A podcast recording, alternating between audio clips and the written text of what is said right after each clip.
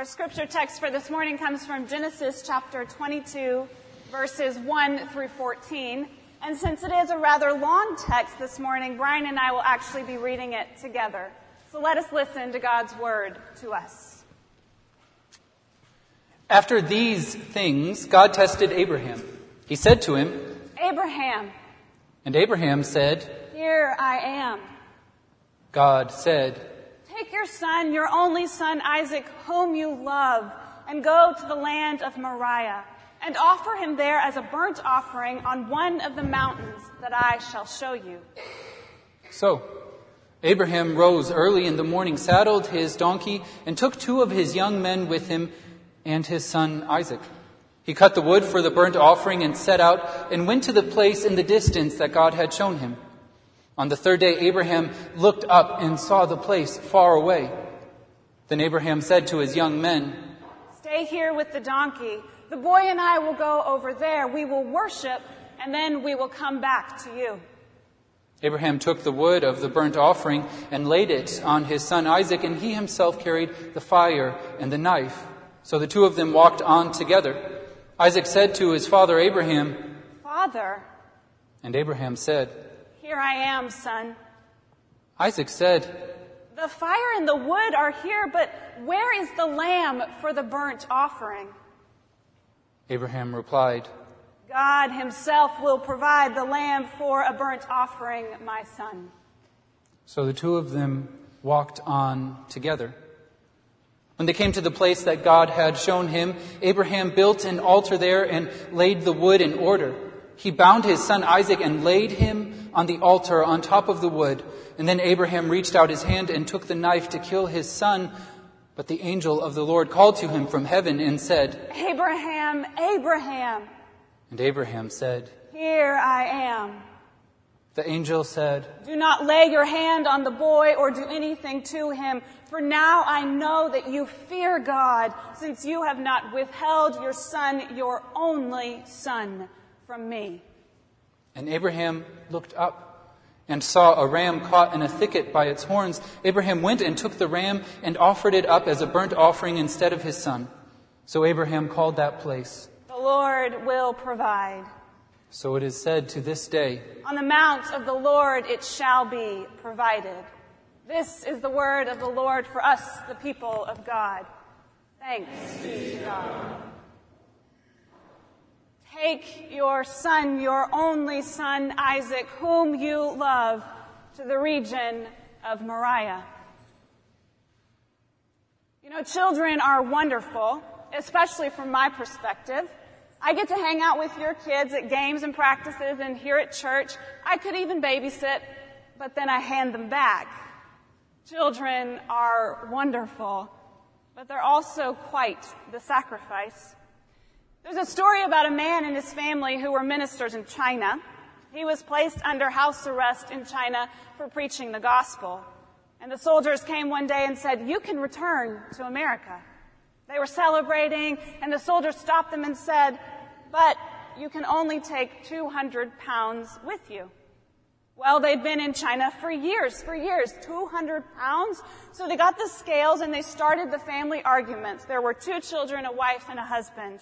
I must have this vase. Well, this is a new typewriter. What about my books? What about this?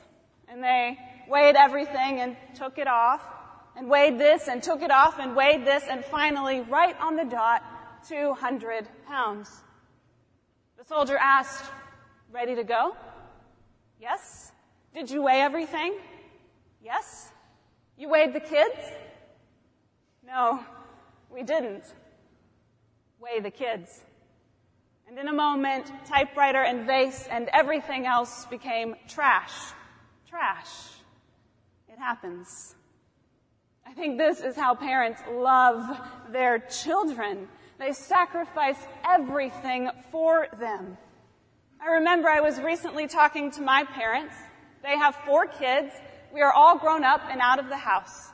We were talking about nothing really, How's life, How's work? and mom goes, I've got to go make dinner. Oh, really? What are you making? Steak. Steak? Yeah, last night was salmon. Tonight is steak. And I looked at her and I said, where was this when we lived in the house? Steak and salmon every night for dinner? We only had those for birthdays, for special occasions. There was no regular old Tuesday night steak dinner. Dad just chuckled as I started to get frustrated with him. And he looked at me and he said, listen, when you four were in the house, your mother and I would wait until you all got what you wanted and we would eat what was left. The last pork chop, the smallest piece of chicken, no dessert because you guys had eaten it all. You guys came first. So, when Abraham is asked to take his son whom he loves, this is the kind of love we are talking about. This is the son that Abraham loves, truly, deeply loves. Takes the place of the typewriter and vase kind of love gets the first pork chop and the last piece of cake kind of love. Abraham and Sarah sacrificed a lot for their son. It started with Sarah not being able to get pregnant, Abraham thinking he would never have a son, then getting pregnant when they were far too old to be thinking about children. And then you start when Isaac is born with the sleepless nights, deciding how to parent, pencil marks on the wall. Everything nice in our home has been broken because you guys throw balls around in the living room. The expenses of the child, food, shelter, games, all of it. After all the sacrifices Abraham makes for his son, then God asks him to sacrifice one more thing Isaac himself. To be really honest with you, this text presents a really tricky dilemma from the preaching perspective. It is my job week to week to figure out how this biblical text is God's word to all of us. So what in the world is God telling us through this text? As far as I can tell in the Bible, Abraham's a pretty popular guy. It is, after all, the God of Abraham, Isaac, and Jacob. In that list, Abraham gets top billing. He's the model of faith in the New Testament. But today, in today's world, we would throw a father in jail for attempting to do what Abraham did to his own son. He walked him up a mountain, tied him up, and got ready to sacrifice him. What kind of a God would ask a father to sacrifice his only son? Answer, of course, is the same God the Father who would sacrifice his only son which, if we're honest, is a really hard thing to admit. It's hard because I feel outraged when God asks Abraham to sacrifice his only son. And yet somehow I'm more okay with the heartbreak that God went through to send his only son for the forgiveness of my sins. So what about this text? What is it about? Maybe it's about the fact that God provides. You can't always expect God to give back what you give to Him. What you can expect is that God will provide. Provide what? It's not really clear. Provide what you want? Possibly not. But the Lord will provide. I think it's certainly true that the Lord does provide, and it sure sounds really spiritual. What do we do with this advice? As far as I can tell in the text, Abraham states to his son, the Lord will provide. And then he binds him. He builds an altar. He puts the wood on it and lays his son on top. Abraham claims the Lord will provide. But this isn't Abraham and Isaac sharing a devotional about God providing while they wait for a lamb to scurry along. No. Abraham was actually going to kill Isaac. Why? Why the sacrifice of the son whom he deeply loves? I think it's because of trust. Trust may be one of the hardest lessons to learn and relearn and relearn because trust is shaky. You're going along just fine, trusting those around you, then they do something. They hurt you or someone else. You say you still trust them, but in your head, you question all they do, you double check their work, you even expect them to fail. Often, we trust ourselves, and the list ends there. Why did you take the whole project on by yourself? You could have asked for help. Well, I didn't want to delegate it because I just don't trust them with it. I know I'll do a better job with it, right? We trust ourselves. And the list ends there. But Abraham, Abraham trusted God when he and Sarah left home and began a journey not knowing where they were going. Abraham sacrificed his past and all of his dreams, and now God is asking him to sacrifice his future, his son, Isaac. That's trust. That is a totally different level of trust. But you know, we all trust and hope in something. If you're a parent, you trust in your love and discipline of your children and you hope they grow in faith. If you're a student, you trust in your ability to work hard and get good grades and hope it'll pay off with a good job or a college education in the future. If you're in business, you trust the goal of your business and those that work for you and you hope for success. If you're single, you trust that God has a plan for you and you hope for meaningful relationships. If you're a preacher, well, you trust and hope that you can make sense of ancient biblical texts. Trust, trust plays out in really messy ways in our lives. After all, it is Abraham's trusting that leads him to an altar where his son is the sacrifice. Our trusting often leads us to turning blind eyes when someone we love has done something wrong and we can't bear to admit it. We ignore the signs, we reject other people's advice, because my situation is different. They would never do that. How many times do we say that phrase? They would never do that. That would never happen to me. Ignore what's right in front of us because we want to hold on to trusting the people that are close. Knowing who to trust can lead to all sorts of drama. Abusing someone's trust gets us in messy situations. You can lose someone's trust in a second and work a lifetime to regain it. Issues of trust enter our families and enter our church and cause all sorts of drama. Drama because trusting others means letting go of control. It means letting go of our plans, our desires, our notions of what is right and good. And let's just be real. We hate that. Trust plays out in our lives in really messy ways. But trust is also the thing that keeps us going. We trust in something or someone. We count on someone to make our days bright, to make it worth it, to make them good. And whatever it is, that thing that you're counting on, that is your Isaac.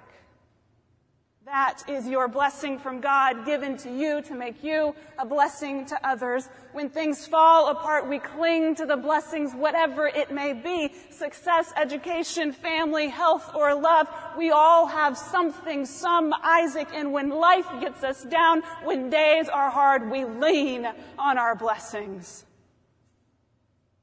But what will you do on the day that God asks for his blessing back?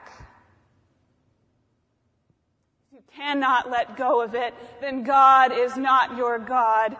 Then the blessing is your God. Maybe you say, no, no, I don't rely on my blessings. I do rely on God. But what do we mean by that? Often we mean that we rely on God's promises. So what if the blessings you rely on are promises from God? He promises to make all things new, to be a shelter in times of trouble. I will send you out to bind up the brokenhearted and proclaim liberty to the captives. God will never leave you nor forsake you. God is our refuge and strong tower. These are just some of God's promises, just a few. These promises are sure. Sometimes they're incredibly frustrating because God's timeline isn't the same as our own. And the way God goes about enacting his promises don't line up with our own opinions on the matter. No, no, I rely on God. But what if what we really mean is that we rely on God's promises? If you cannot let go of the promises, then God is not your God. The promises are.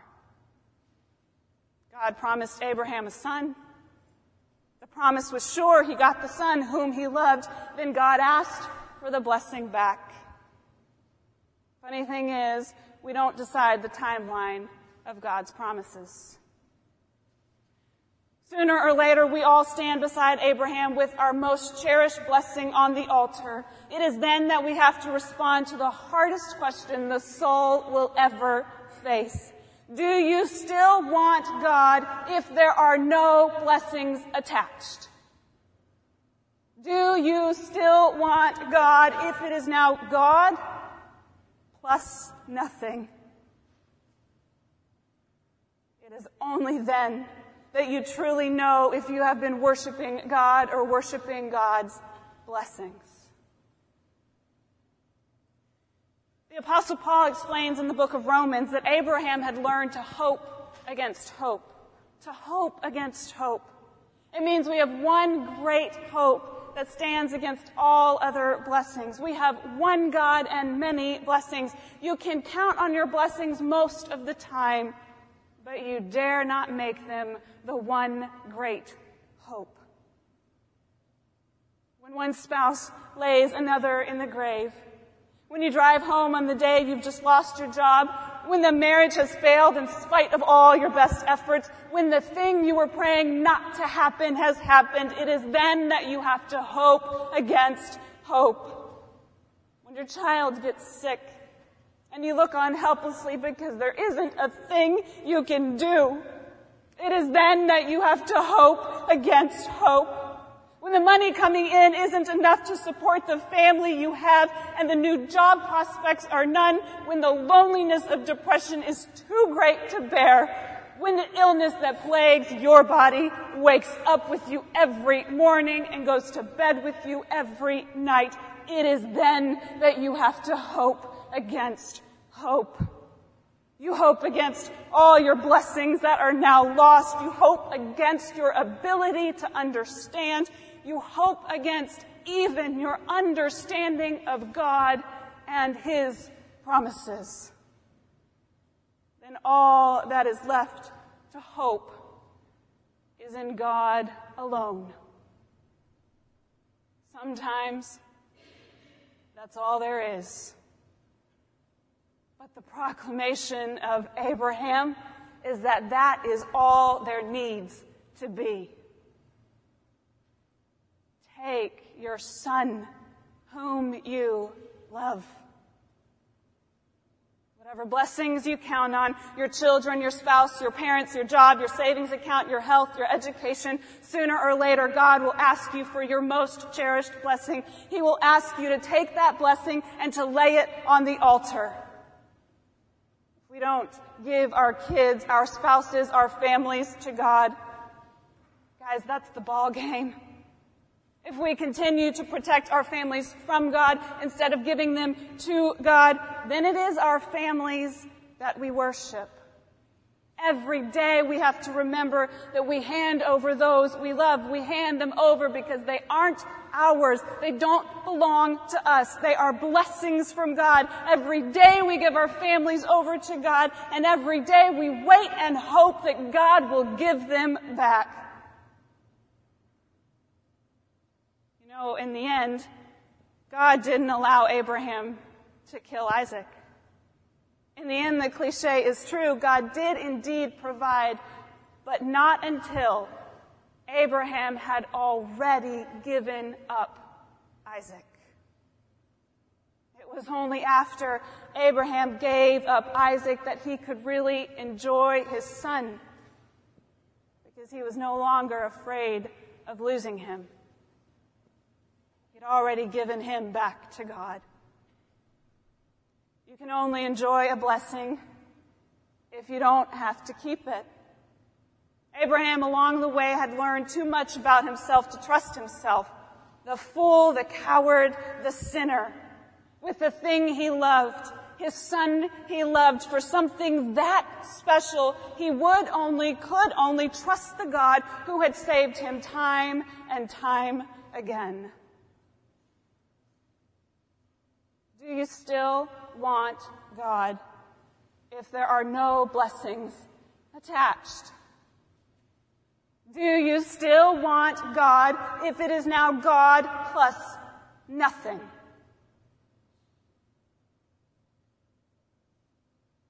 Because if we're honest, all that's left is to hope in God alone. Sometimes, that's all there is. Let us pray. Lord, we see the ways that you are asking us to sacrifice those things that we love, the things that we count on. But Lord, the beauty of it all is that we see how much you love us more than we love ourselves. You love our children and our spouses, our parents, our siblings, our parents more than we could ever love them. Lord, we ask for the courage to sacrifice those things that we hold on to. We ask that you give us the boldness and the courage to hand them back over, to give them to you, and to trust that you are the only one we need to hope in. We pray this in the name of the Father and the Son and the Holy Spirit. Amen.